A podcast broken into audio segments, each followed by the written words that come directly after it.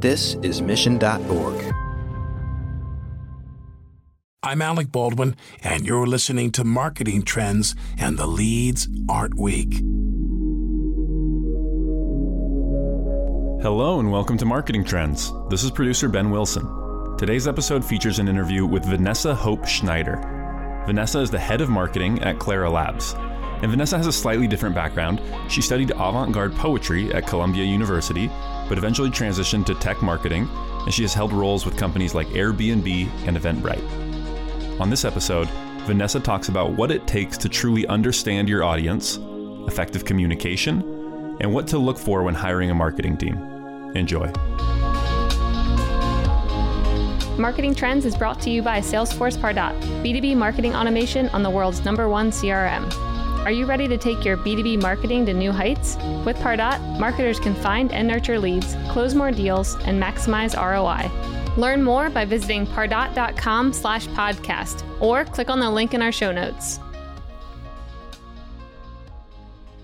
Welcome to Marketing Trends. I'm Ian Faison, Chief Content Officer here at The Mission.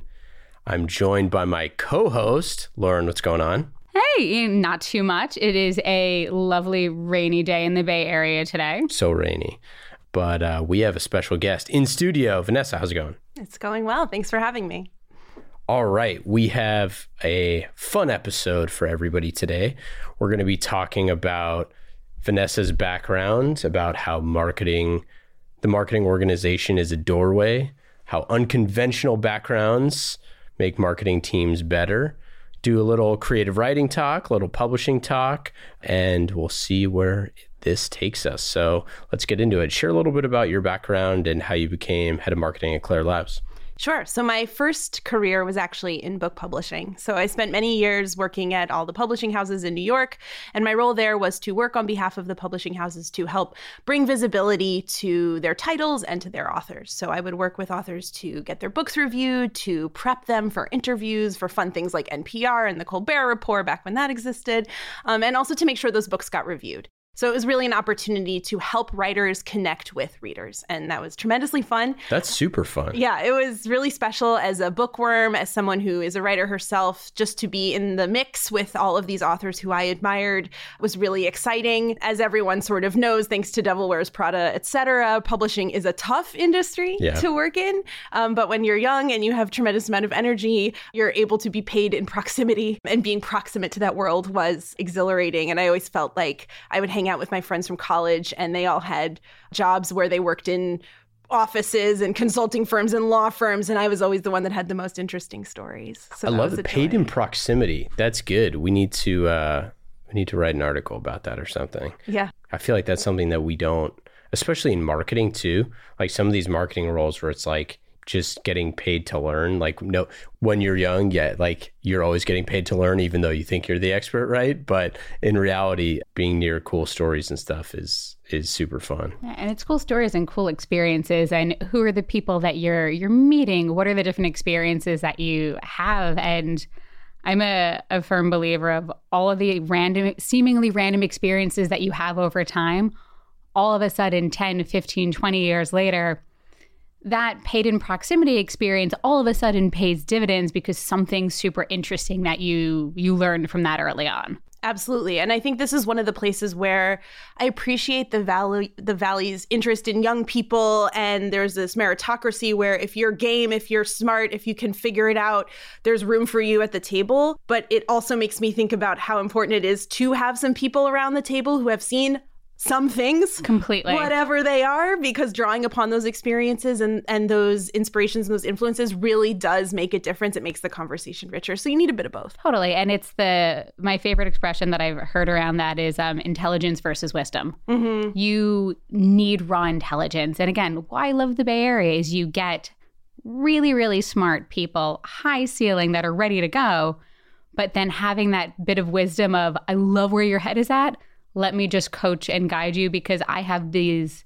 this sort of depth of experience and you put those two things together and that's where you really start to get scale. I actually think that's a really unintentionally interesting segue into what are your thoughts on teams? How do you build great teams?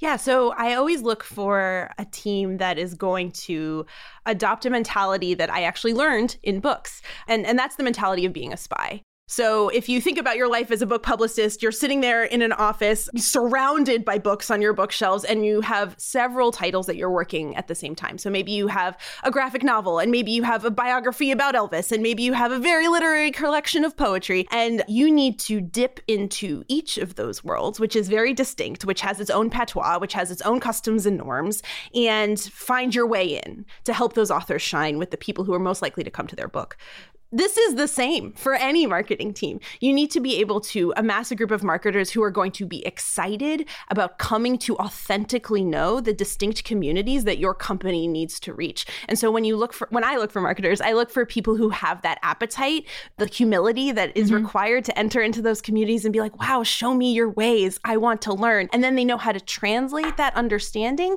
into marketing output that resonates and that they can sort of see through from conception into reaching those audiences in a way that makes sense to them. And it sounds like it's this high degree of customer empathy of I don't presume I know all the answers, but I really care about the people we're selling to and how do I how do I understand them? How do I learn from them? And you just take that information and really bring it in and use that for your marketing. Absolutely. And I think it's important to remember that no matter how big your team is, no matter how big your marketing budget is, no matter how big your research budget is, mm-hmm. there are ways to do this. There are ways to develop that empathy and understanding. So, you know, one of the things that I really loved about my time working at Airbnb was that we had an incredibly expert research organization. We had people who were like behavioral economists and PhDs and all kinds of like weird cultural phenomenon and they knew exactly how to get the right people in the room, put them in the right situation and learn from their responses and their behaviors and their instincts and that for me as a marketer was a secret weapon. It was so valuable. So I had the opportunity to sit in on focus groups behind the one way glass, and I had the opportunity to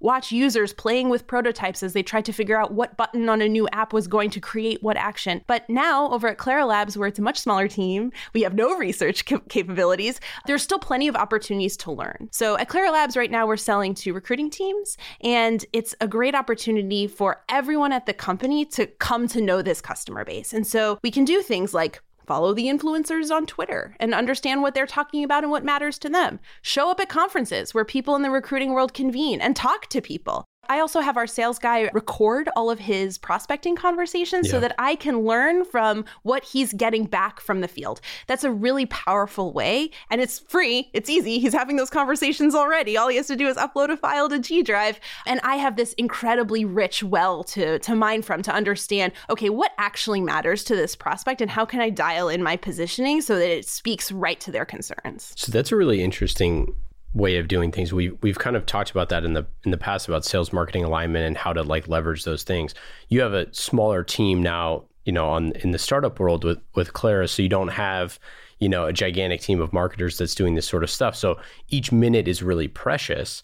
But I think it's if you're going into that mindset as a marketer saying like this is our hypothesis, is what we believe that the people we're selling to that for you it's recruiters. This is you know the world that they want to see right? This is the faster horse that they want or whatever it is. This is our hypothesis. And then going actually listening to those conversations where they're talking to a sales rep you could learn a lot. Do you feel like sometimes when you're listening to those conversations you're like this is a waste of my time when do you like when do you draw the line at like okay i've listened to 50 unaffiliated calls. You know how do you kind of like split test that those experiences to figure out how to value your time the best way and I think that question could be applied to pretty much any True. thing I do in a small startup. I think for listening to sales calls, connecting with the community, it's always going to be a valuable thing, even if it's simply affirming expectations or hypotheses that you already possess.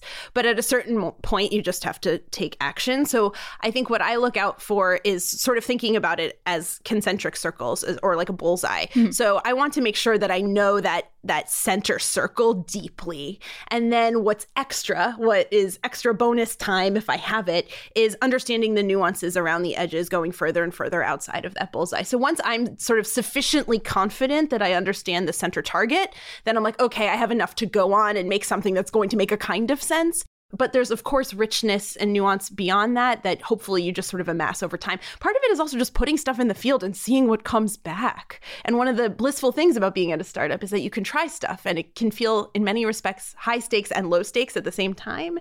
Uh, high stakes in that, oh my God, it's your only marketing campaign because you're a team of one. But low stakes in the sense that you didn't spend a ton of money on it. You didn't take a ton of time to do it because you haven't got the time. And if you learn a bunch of things that's already accretive to the business, it's still valuable. Do you think that? I mean, I, you know, I'd even say it's not just you know startup mindset there that like larger companies should have the same exact mindset. I mean, Lauren, with some of the, uh, I don't want to say baggage, but some of the um, red tape or some of the things when you've wanted to be creative in your career and you kind of feel like, okay, this is exactly our brand message. This is exactly what the campaign that has to get approved by 50 different people how can you be creative if you're in a bigger company, specifically with B2B? Because like, you know, Clara, you're B2B on a smaller scale, mm-hmm. but you might not, you know, the the amount of buyers that you have might not be a true like ABM situation where you have seven different people who are signing off. Totally. And it's the being at sort of larger companies, you definitely have the slower down or red tape. And you know, it's not it's not bad baggage. It's fancy baggage, but it's definitely baggage. It's nice baggage. It's nice baggage. It's, it's, Prada, you know, we got. I've got a great Prada bag from working at a public company. But what it really was, especially early on in my career when we were trying to do something that's new, that's different, that's interesting, the one thing I will say is money is power. And if you are in an organization and there is a way for you to squirrel away a little bit of money, you could end up running test campaigns without having to go and ask permission and going to beg and borrow for a little bit of extra dollars.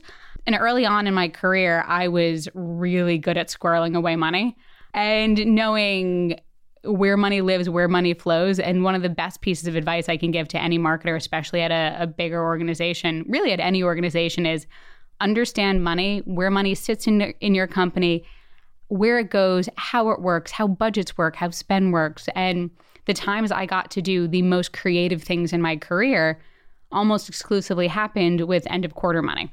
So when you're at a, a big public company, and if you've only ever been at a private company or a startup, when I say this, it's like you're going to sit there going, this is the dumbest thing in the world.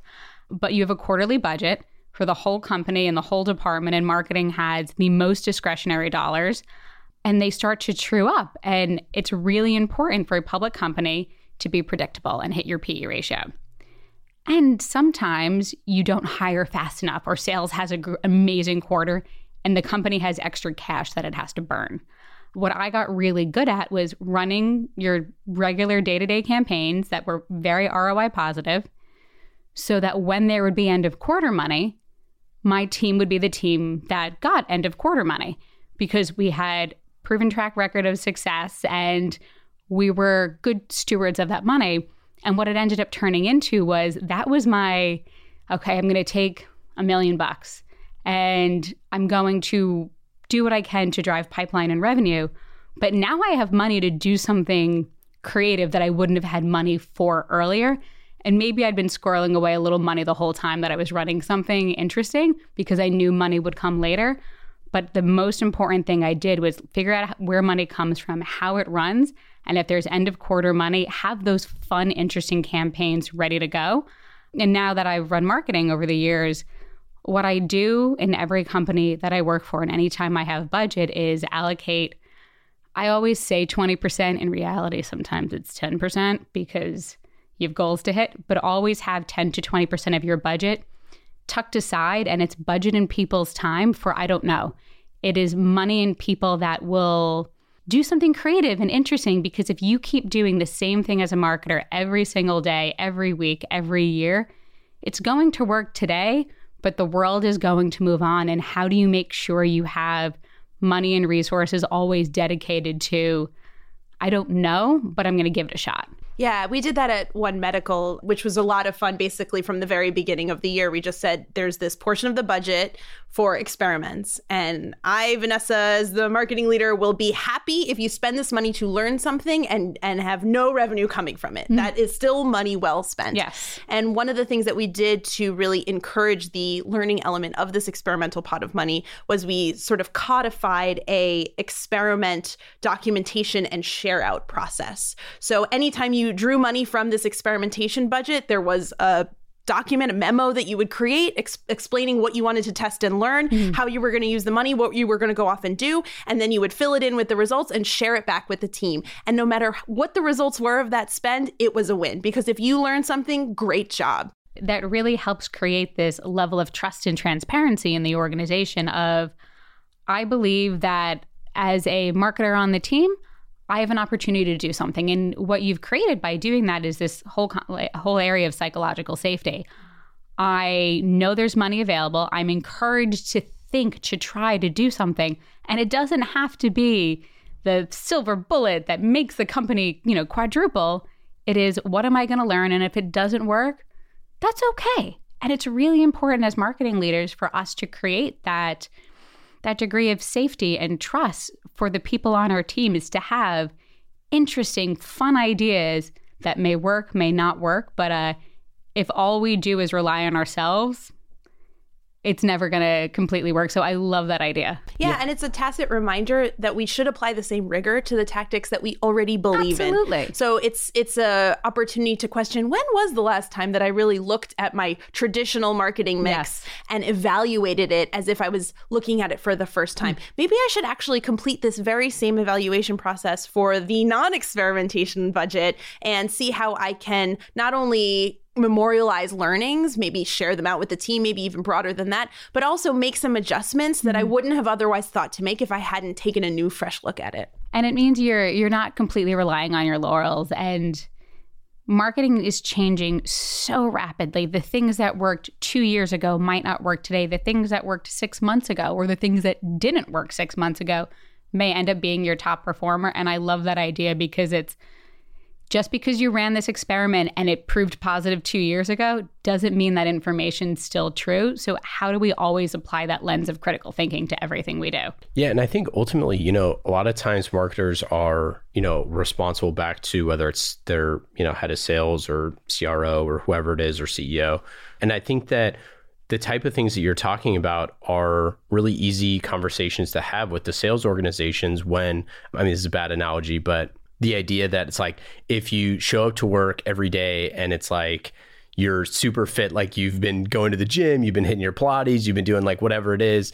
It's like you're allowed to have the huge cheat day, right? Nobody's gonna be, yep. nobody's gonna judge you. But you know, if uh, if you show up and like you look all crazy or like you haven't taken a shower in a month or something like that, people are to be like, what is wrong with this person, right? Like if you keep your budget running lean throughout the year, then when you go in and say, hey, we ran, you know, 20% of our budget was on experiments. Of that, half of it was moonshots that could be something that, you know, literally makes it rain leads on, you know, whatever it is, right? And I think that that's sort of like transparency with the sales organization or with your leadership to say like, hey, we're thinking about being predictable mm-hmm. and like mm-hmm. driving predictable like lead gen, but we're also thinking about moonshots and and different sort of things that could return. And every single marketer has a story of the channel that they found that was like, whoa, nobody's new to yep. Quora ads. Nobody's new to, you know, whatever it is. And I mean, that was social early on was what is this thing? Social is never going to work for B2B. And then one day, one day it just works. It's funny. I remember this was more years ago than I care to admit. I remember talking to a company. Sometimes I get these moments of I'm old. Um, Thank you. So years ago, I remember talking to a company, and I think I just moved to the Bay Area, and I remember I was interviewing somewhere, and I remember where, but I'm not going to say it. And I was talking to the person who would have been my boss, and they sat there and they said, "Well." It's all about predictability and how do you build, you know, predictable results. And it was for paid acquisition and we were going through and how good are you at your your predictions and how do you know and he's like we really value coming in within you know 3%, we said we're going to do X, you really want to do X. And if you come in dramatically better, that's not actually a good thing. It's really about the predictability. And I sat there and I went, You believe this is all science. And this was more than a decade ago, and it was all sort of paid acquisition. I was like, You believe this is all science. You, and in that regards, you don't need me. You can get a machine if you think this is all science because it's going to have this predictable result. I'm going to tell you that the degree of predictability that you have is great, but I can beat that because you're missing the art part of it and the combining the here's all the numbers and the move in pulling dials. And here's going to be the art where it's understanding the psychology of your buyer. It's understanding not, okay, these words do better, but why do these words do better? And then based on that customer insight, how do I make adjustments? And he's like, yeah, but it's really about the predictability. And I was like, I am not a fit for this hmm. organization. I understand it is the recession. I do not need to work here. That company's not around anymore. I don't know. They are around, but I would never be a fit for them in any way, shape, or form because I also want to take the people on my team and say, you know what? Predictability says this is going to be your result. And every bit of machine learning says this is going to be your result. And I believe you can do better than that. And I believe you can do better than an algorithm. And I'm going to push you to do better than an algorithm. And those are the kind of companies I want to work for. Those are the kind of teams I want to lead. Yeah. And so, with kind of that creativity in mind, kind of the art side of marketing, Vanessa, you have a kind of thought that marketing organization as a doorway. Could you kind of expand on that and what what your thesis is here? Yeah, absolutely. So my thesis is that Janus the Roman god of doorways, is the spirit animal of marketing teams. Can I just take a moment to say that there's a Roman god of doorways. Yeah, and he has two faces, one on each I, side of his head. I knew the face thing, but I didn't know the doorway thing. That's pretty good. Yeah, and like beginnings and endings. And so Janus is someone that you want around during times of transition mm-hmm. and also when you want to be prepared. And I think that all of these things apply to marketing organizations, but particularly the two headedness um, or two two facedness, although that I guess has bad connotation. Janus is our guy because marketing organizations are most powerful when they are both representing the outside world to the business and representing the business to the outside world. I think most people presume only one of those directions mm-hmm. is part of what a marketing organization does. Most people think that marketers are the ones who represent the company's message or their value prop or their crisis communications or whatever it may be. Pretty and they push it out there, right? Yeah. The way to multiply your impact in an organization is to not only focus on the arrow pointed outside, but also develop the arrow pointed inside. And this goes back to what we were talking about before about really getting getting to know your audience and not only the people that you're already serving, but also the prospects and the broader market and in industry landscape that they're a part of. It's about being able to, as a marketer, weave your way into conversations throughout the organization as the expert of the people that you're trying to reach. So that goes well beyond the marketing discipline. If you think about how you can collaborate with a product organization to help them dial in the feature set or the new services that they want to provide, if you can think about uh, working with the customer support organization and making sure that there is a fluid flow of information about what the actual users are experiencing, how their expectations may or may not have been properly set, and how that impacts the social media buzz that now your comms person has to reckon with. There are all these ways in which making sure that marketing is positioned as this flow of information from the outside in and from the inside out. This is a way to make the marketing organization more overtly strategic. And it actually speaks to that leader that you just told a story about, Lauren, where this leader was so nervous about predictability because they were perhaps pushed into a mindset where that was all the marketing organization could provide was predictable numbers a certain number of dollars in a certain number of leads out maybe that marketing leader got to the place where they were able to show their organization the broader organization mm-hmm. their ceo that marketing does a hell of a lot more than that marketing is the representative the ambassador who looks after every single constituency in the mix and makes sure everyone understands one another. Absolutely. And one of the things that when you were talking about the marketing being the the conduit for information coming in and i love the way you put it of yes marketing's job is getting the message out but we need to be the the representative of the customer and be really really close with the customer. I am a firm believer of uh, owning up to your flaws and i've had several different roles in my career And I always but no flaws. But no flaws. Yeah, no flaws. I've been gonna say. perfect at all of them every Every- every time. Everyone else should acknowledge their Yeah. flaws, but since you don't have I don't any, have any. then- That's yeah. why I'm good at owning up to my flaws because they don't exist. Yes, exactly. But if they did, hypoth- hypothetical situation, if I had any flaws, I always thought I was a good representative of the customer. And I met with customers all the time. I shadowed SDRs. I thought I was a good representative of the customer. One of the things I realized was every time I talked to the customer, I had an angle. And it is the I'm talking to you because I'm going to tell you how I'm going to solve your problems. And then I realized in the last number of years that this is how a lot of marketers think. And although marketers tend to be customer facing, we tend to prophesize and say, This is, I'm going to solve your problems.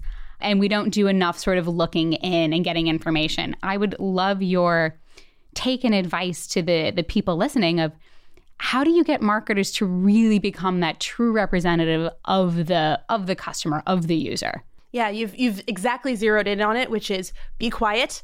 So I can use some specific examples. At One Medical, for example, with patient's permission, folks from the business side are allowed to shadow office visits. So I made a point to go sit in with a clinician while he was treating his patients. All the patients knew I was there. They gave permission and just sat there silently and observed the clinical relationship between the provider and their patient over the course of several appointments. This was a really unique, powerful way to understand the different types of folks when they come into the doctor's office. What are their expectations? What do they need? What's their mental state? That was wild for me because I've only ever known what I'm like when I go into the doctor's office. absolutely Similarly, at Airbnb, one of the awesome perks of working at Airbnb is they give you travel credit. The expectation is that you are going to stay in Airbnb hosts' homes when you travel with your friends and family and actually figure out what it's like to be both a guest and a host. And so I've been very lucky to go all over the world and stay with Airbnb hosts and I make a point to talk to them. I ask them about what why they started hosting or what are the things they wish Airbnb would do differently or what are some crazy stories they have from guests that have been in and out of their homes.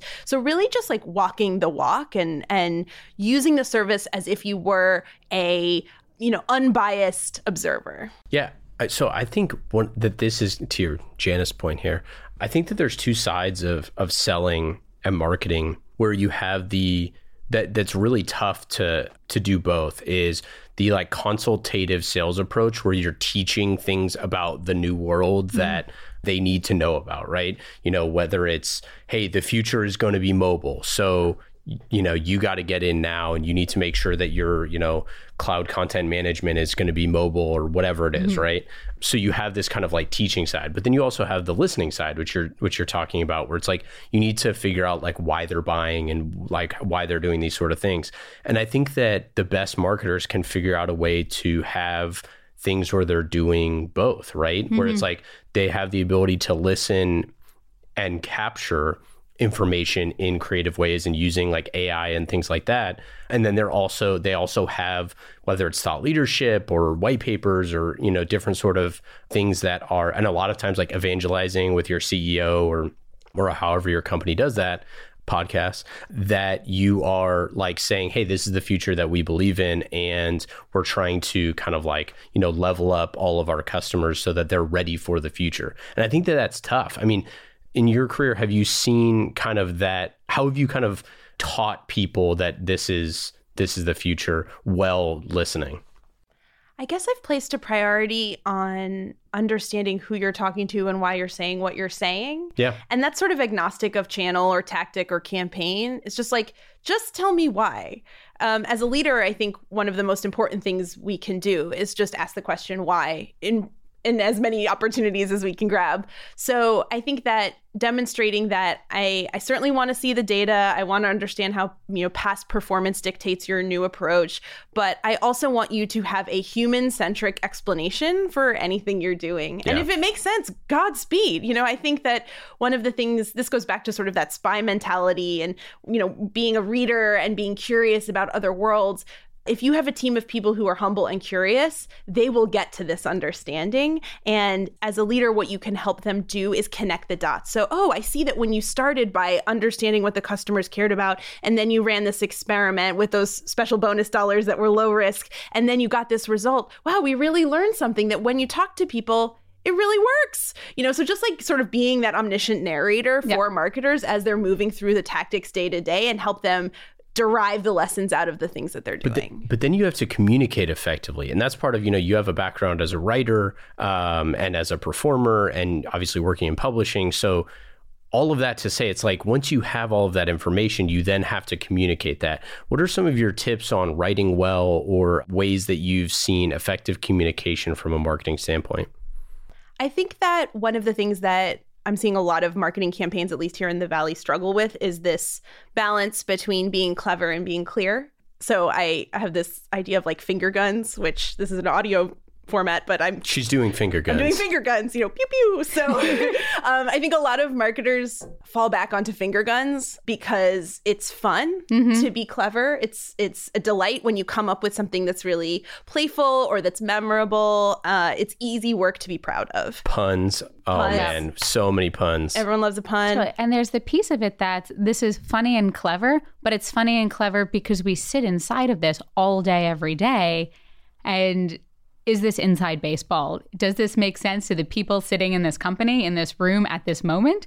And is this going to make any sense to people outside of outside of this room? And there was a gosh, I hate picking on companies that are real and might be listening. I saw a billboard recently for a you know Billboards are the worst Oh my gosh. Oh, I know. But I was just uh, we. Oh, that's funny that we all thought of Yeah. the fact that it's all billboards yeah. that do this. because you only you technically they're reason large, why- but they only have a little bit of space for content. Well, hold on. I just want to say something really quick. So, the reason why is number one, it's valuable that billboards are still memorable, but we're all marketers, so we like look at them. Mm-hmm. Number one. Number two is none of us remember a freaking display ad. So it's proof it's like billboards still out there are getting their message across Yeah. because you actually look at it. Display ads is like not I not one of us could re- recall one right now. I, I like the display ads that show me things I want to buy since I have a shopping problem. Yeah. But other than that, no, that's uh, yeah. If it's a new jacket, you're like, oh, that's a cool jacket. But if it's like you know, anyways, I apologize. Oh, so and I saw one where they were taking their company name and turning it into a verb, and it's very, very clever. And I looked at that and I went, I wonder if anyone told them that the verb that they just created is actually a thing already, and is a geopolitical thing that's happening at the moment, and this doesn't make sense if you are aware of what is happening in the world they should not have put this up there. Yeah. And then the next time I saw, you know, the update to the billboard a couple of months later, they had the same messaging, but they had a little like parentheses thing on the bottom that was, you know, but not the other one. I was like, oh, oh, you finally realized you screwed this up. And you're not even going to take it down. You're just not gonna going to take it. You were just leaning all in on this. And this is a bad idea. Well, and the driver doesn't know what the thing is. No. Right? So I think the think the thing with finger guns is you have to earn them over time. Yeah. So I would recommend that for anyone who's working on a product or service that's coming to market, you got to be clear first. Yes. Just say what the thing is, explain it succinctly and clearly, and you can have a warm tone. You can use diction that's accessible or engaging. You can use visuals to make something distinctive or appear particularly modern or whatever, but just say what the thing is. Exactly. And unless you have the time and the money to take this clever phrase you created and just keep pushing it over time, it's not going to work. Be clear first, especially as a startup. Did, was it you? I, I know it was um, in one of the conversations on the podcast that we had around. Might have been Matt. That when your when your message gets to the point where your entire team is completely sick of it, it's probably starting to hit people. It, that's exactly what it is. Yeah. It's you're sitting there going, I'm so bored of this. I've seen this again and again and again. And you're like, Of course you have. You work there. The average person is not seeing the same message 24 hours a day. They've probably seen it twice this year. You know, so and shout out to our friends at at Pardot who sponsor this, but Salesforce has a great one with the number one CRM and that graph Yeah. of the Salesforce graph going up and to the Yeah. right and crushing all the other ones. And they they've I mean that They've been doing that since before I was there, and I started crazy. almost 10 years ago. But that's And- so great. Like what a great ad campaign. It's like everyone can see a graph. Yep. You know, they're clear, it's in their blue, you know, that's great. they know who they are, what they're doing. And Salesforce has had other messages and other campaigns, but one thing that is consistent and should continue to be consistent is they are the number one CRM. This is how this is how this works. And one thing uh, that I remember is a million years ago when I was at Salesforce, when they had their CRM product and we called it CRM. And then um, I think it was John, who was the chief creative officer at the time, said, We're going to change our product names and we're going to have new product names. And it's not going to be CRM and customer service software.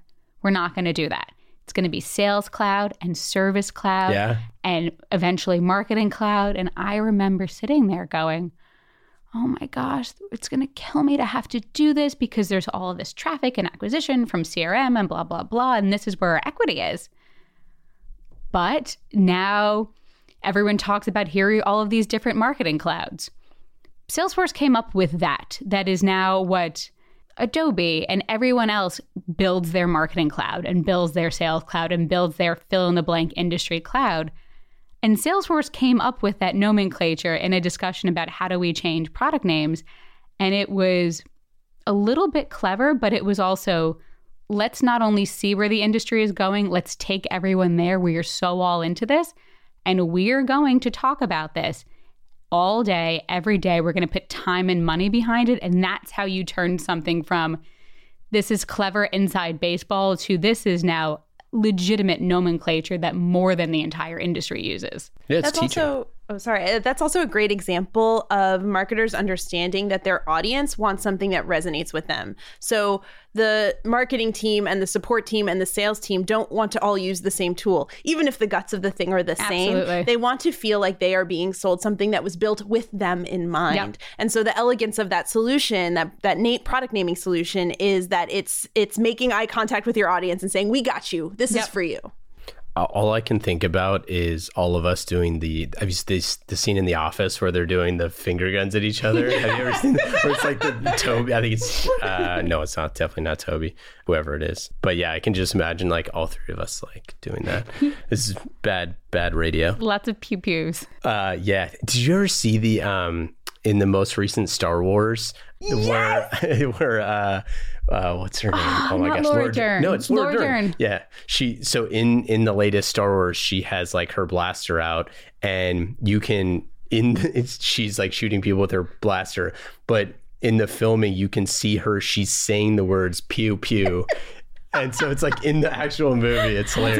amazing. Yeah. So she's filming and like shooting people like on the set and saying that and it made it in the movie. Because if you got to be in Star Wars and you Yeah. have a blaster, it would take more than every ounce of restraint not to go pew pew Yeah. pew. And Totally. clearly, that's not just us us regular folks. It happens to award winning actors who go, "This is so much fun. I've got a blaster."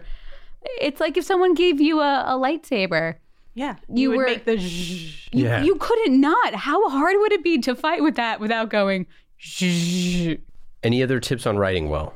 This is a very small nit to pick, but one thing that drives me nuts is when companies aren't consistent in their styling. Um, so, styling is things like capitalization, punctuation, the use of bold and italics. Just marketers out there, take a look at your website, ad campaign, printed collateral. If you see places where some headlines are title case and some headlines are sentence case, is your prospect going to notice in their conscious mind? Absolutely not. Only nerds like me notice that. However, does it create, in my view, a sort of sense of disarray or disorganization. Is that something you want to tacitly communicate to the people you're trying to get? Probably not. It's a simple thing that can be solved with a, a really basic bare bones style guide and, and sort of indoctrinating all your colleagues to make sure they use it. Um, but it's one of those things that if you are tidy in your presentation of your information, in addition to having a clean message, but the way that it manifests in your materials is really consistent and clean, I think it makes a huge difference. So in the military, we used to call this a forcing function, but so we would have very standardized like PowerPoint slides and all this sort of stuff. And the reason is, you know, for standardization, all that stuff. But the other thing it does is it forces all of the folks who are making it to be very purposeful. And when you're doing external communications and you have a style guide and you have things like that, it forces the people who are writing the copy and creating it and pushing it out in the world to quadruple check things. And mm-hmm. that's how you catch spelling errors. That's how you catch like all sorts of stuff. So I would I would say that it, it matters for the the consumer, but it also matters internally on your team so that people are checking what's going out. And like there's, you know, I'm sure there's a uh, there's a point of diminishing returns on how many times you could edit the same piece, as I'm sure you've done a million times. We have definitely done a million times here at the mission, but but at the same time, you know, people need to know that there are standards when we communicate with the external world. Absolutely. And the the sort of other side of this coin, is making sure that you just write things so that they make sense. So yeah. I was at Eventbrite in the really early days, uh, back when we were a 90 person company, and I could stand up at my desk and see every Briteling uh, all at once, which was a joy. And so I got to make the first voice and style guide for, for Eventbrite. And one of the rules in the style guide was called the David Yerkes rule. David Yerkes was one of my professors when I was an English major nice. at Columbia. And I watched him yell at a student who had asked like a very fussy question about a grammatical rule uh, in front of everyone. Professor Professor Yerkes just shouted, just write it so that it makes sense. And I think I take carry this lesson with me everywhere I go mm-hmm. that yes, we want to be correct, we want to be consistent, we want to be precise, but most important is write it so that it makes sense. And that's the the balance that, you know, content creators of all kinds, whether it's words or pictures, uh, need to balance is making sure that you are demonstrating expertise in your discipline and in your craft, but at the same time prioritizing ease of consumption and ease of use of that information above all all else. Yeah, we use the Hemingway app. We write everything at a sixth grade level. Like all of our stuff is written at a sixth grade level. And like there's a reason why it's like easier to consume. Even you look at like super famous writers write at a sixth grade level because it's easier to consume and, and get through. Like the point is to be in the story, right? The point is to be absorbed in the content, not to be like fighting your way through diction. It's exactly what it is. And it goes back in my mind to this customer first mentality of the point of content is to convey information to the customer. What are or the prospect. What do they need to hear? What do they need to understand? What you, what message are you getting across? It's not how smart do i look? It's not how can i overcomplicate all of this? It's this is what the customer wants to hear. And you know what? They will still understand it if you write at a college level but you're going to make them work a lot harder for this. And is that really what we're trying to do as marketers or make our prospects and customers work hard yeah, there's a great line. I forget who says this, but some famous writer was like, uh, I apologize for writing you such a long letter. I didn't have time to write you a shorter one. Um, yes. But like, that's the thing, right? Is like, you need to be concise and to the point. Um, and a lot of times we, we create like, you know, white papers or whatever it is that are long for the sake of being long, that are wordy for the sake of being wordy, like writing a paragraph when a graph will do or, or whatever it is. I just finished reading this really interesting book, and it's a totally nerdy sci-fi book, so I'm not going to talk about what it is. But it talks. I mean, I'm here for it. so it's a great book called Lexicon, and it's all about the power of language and you know for mind control because I read nerdy books. Um, but one of the things it talks about is words aren't just a collection of sort of letters; it's how you convey meaning and narrative, and it is more about sort of the the limbic center and sort of the back of your brain that is what processes all of the the unconscious. And it's how words are how you convey meaning versus this you know collection of different letters. And then you know they use words to control people's minds because certain words trigger that. But uh good book for anyone who wants to read it. But this really makes me think of that of how do you convey more meaning in what you say rather than getting caught up in this is how we said it all right, let's get into some lightning round action here. Yes. I didn't know there was going to be a quiz. That's that's we don't tell you those things. Yeah, this is these are all the questions you don't get ahead of time. So, first question. What campaign that you've done are you most proud of? I'm going to be a total sucker and talk about what I'm doing now for my current employer. I like it. Um, so at Clara Labs, we provide a scheduling support service for recruiting teams, and there's a fair amount of really badass ML under the hood there. And when we were bringing the service to market, we had a whole bunch of choices to make when it comes to how do you explain machine learning? How do you lean into the fascination and hesitation around AI? How do you talk about an assistant that is personified? Um, there's also a lot of different takes on how to make a smart software based assistant compelling, more human, less human, more mysterious, less mysterious. And we had to make a whole bunch of choices pretty quickly in order to bring this to market and start getting our first customers.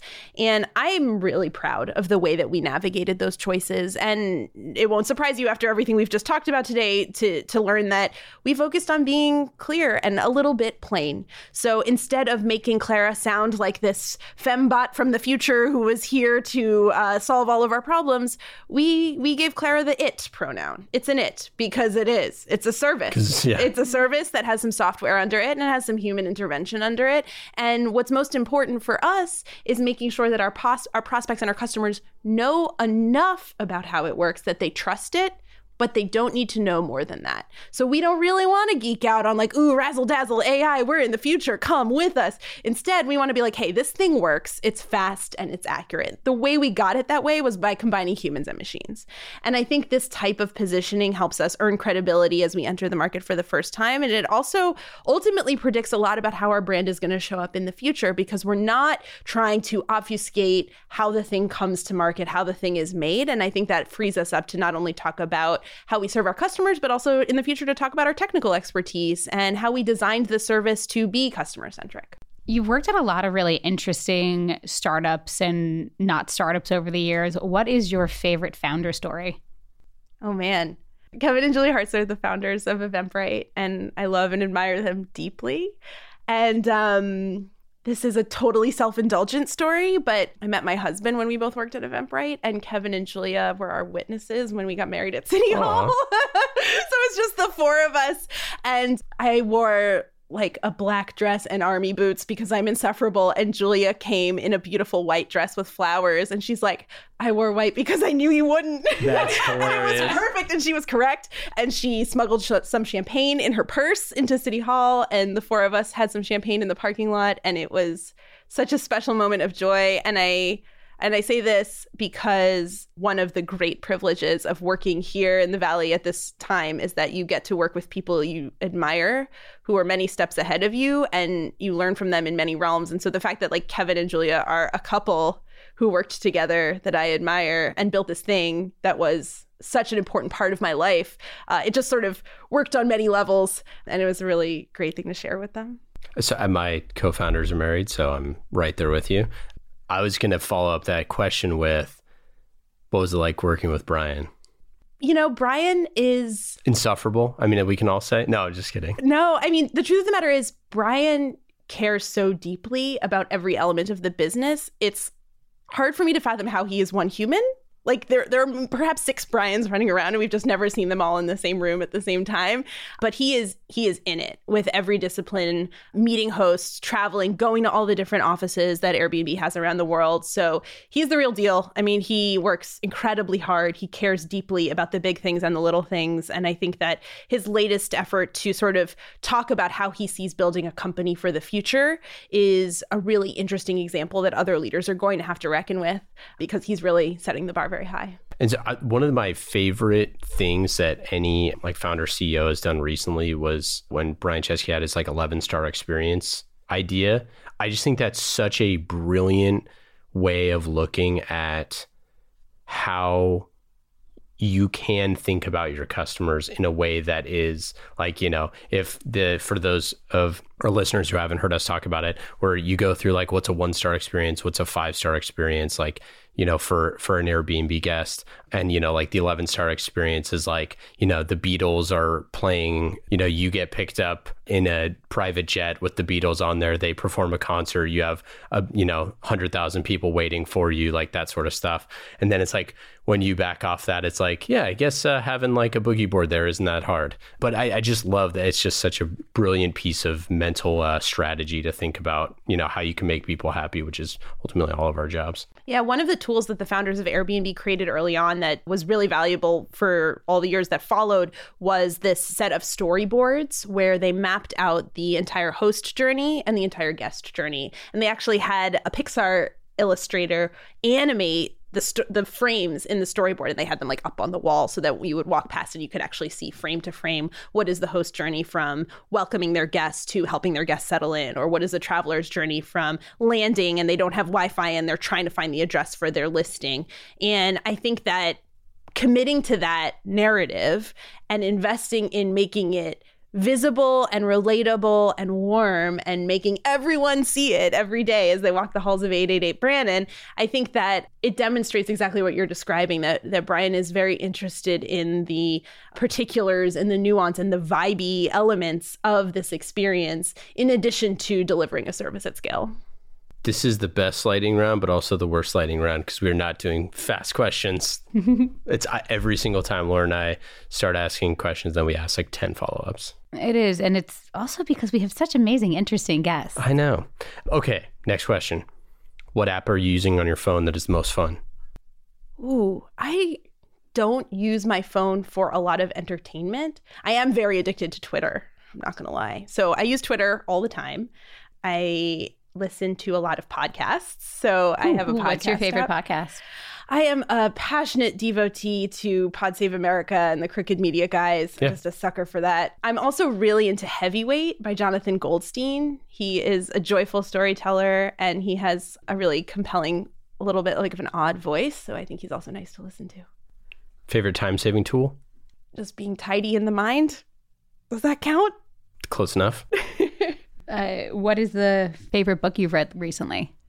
Ooh, that's a great question. I recently read a memoir called Priest Daddy by Patricia Lockwood. She is a poet and she wrote this memoir about growing up in her wacky family. Her father was a Catholic priest, which not typical to have a father who's a Catholic priest, but then yeah, he, that's pretty rare. yeah, and then I guess there's like a rule where if you start Catholic and then transfer to a different discipline within Christianity, you get to keep your family if you already or how does it? No, no, no. He was a, he was not Catholic. He had a family, and then he transitioned to being Catholic, but got to keep his family because why would you ever tell someone to not keep their family? And so it's just about her growing up in this series of rectories, and like her father, who's this larger than life character who has this huge electric guitar collection, and he's just like he's just like a weird dude. And she moves back home in her uh, young adulthood with her husband because they had some financial setbacks, and she's sort of around her house and around her family, sort of taking notes as she goes and just sort of amassing this treasure trove of weird stories. And everyone in the household knows she's writing a book, but she kind of just tries to obfuscate that a little bit so that everyone acts as they would and put it together in, in what I think is a very, very funny memoir. Favorite ad that you've seen recently? I actually am pretty into the new Apple ads for the iPad Pro The one with the with the pencil. Yes. I don't know. Which ones are these? They're they're new because the iPad Pro, you have the pencil and you can write, and then it turns your handwriting into searchable, queryable text. So it takes the whole idea, and what people here can't see right now is I literally have a pen and paper because I need to phys- I need to, the act of writing things down because when you write, you're more likely to remember, which typing doesn't give you. And the new iPad Pro lets you write without having to carry a notebook or scraps of paper. Yeah. And it does other stuff too, but Totally. It just like communicates a lot very succinctly, Yes. these these little digital spots because they're they're basically trying to make a play for using the iPad Pro in place of a laptop for business context. Mm-hmm. Hmm. And so already that's a little bit of a mouthful. And then they're adding on this pencil, which is a new capability. And so I don't know, I just I think that they're very effective in like getting a bunch out there. they I think they're so good at taking a lot and visually showing and representing a very complex concept so so simply. And I'm the person at work that has the laptop and the notebook because I need the laptop for doing all my work stuff, but then I need the notebook to take notes in meetings. And theoretically, with the iPad Pro, I just need one device. And I think that's kind of amazing. We need to get Lauren sponsored by Apple. We so we did 40 year 40 lessons 40 years at Apple Ads, which was a super fun podcast to explore and record. But we pretty much bring them up every single episode, which is funny because I actually don't have an app, but I have an iPhone, so every, I, I did just splurge and buy a new MacBook you Air. finally did. I did. I did. It's so amazing. It's so much faster than my old computer. You never bring it. I know. She's Prove got paper it. and pen. Yeah. I have paper and pen, but I will bring my fancy new MacBook Air. Final question: What thing are you most excited about for the future of marketing? I think this is true for companies and politicians and celebrities. There is a growing interest in authenticity, not as a buzzword, not as something that is performed, but realness. Yeah. And I think that as social media requires us to be more open and available and present, with it comes an interesting opportunity for everyone to to sort of come as they are and show up honestly. And I think that as marketers, that is a really exciting creative challenge. I think that it requires us to compel our colleagues to be more trusting of the outside world. It requires us to be more declarative in who we're trying to reach and why. And I think that ultimately it has the opportunity to create loyalties to brands and to organizations that are much richer and much deeper. So I'm excited for a collective enthusiasm uh, across industries and contexts for showing up as your true self. I love it. Very much so. Yeah. Thanks so much for hanging out today. This was great. I had a great time. Yeah. We'll uh, get some authentic storytelling on the uh, very near horizon. So uh, thanks for hanging out. Thanks for having me. Thanks for listening to this episode of Marketing Trends. Marketing Trends is brought to you by Salesforce Pardot. World class B2B marketers use Pardot to generate and nurture leads, close more deals, and maximize ROI at every stage of the sales cycle.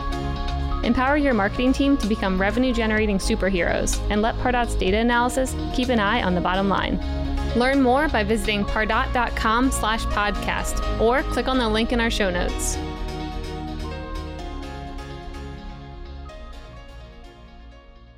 You have eight seconds to make a connection or risk a click away onto the next topic. The difference lies in your ability to deliver relevant experiences to your audience across devices and across channels. But delivering on a really great experience is impossible without the right people and the right technology. You've got the right people, but your technology choices will make or break someone's experience with your brand.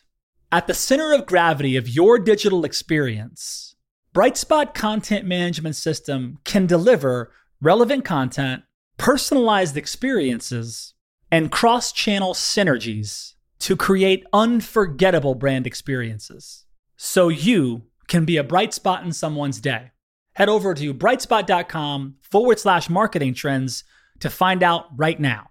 From global crisis to hunger relief efforts, the messages you deliver save lives, inform important decision making, and help keep communities safe and sound.